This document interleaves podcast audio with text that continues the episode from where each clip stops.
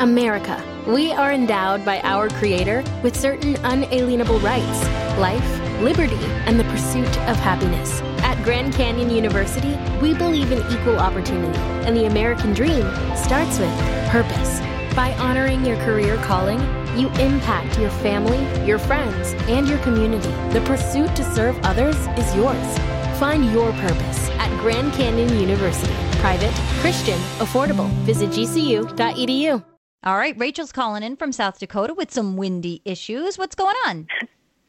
Well, a while back, last fall, we had some hail damage, and the wind has taken over and started blowing some of the shingles off.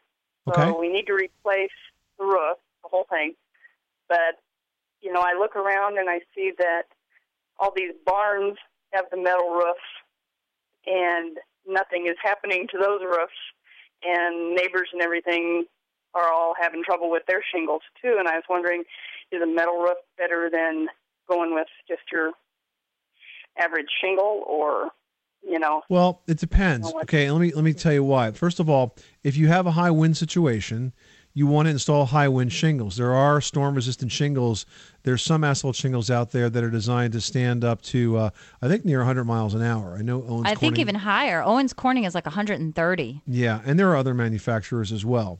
Um, that said, you know, uh, metal roof is an excellent roof, and the metal roofs today have uh, low E coatings on them, so they reflect heat in the summer and keep you warm in the winter. But they're very expensive. You know, they're called investment grade roofs because you know they they do cost quite a bit of money to install. So either is a good choice.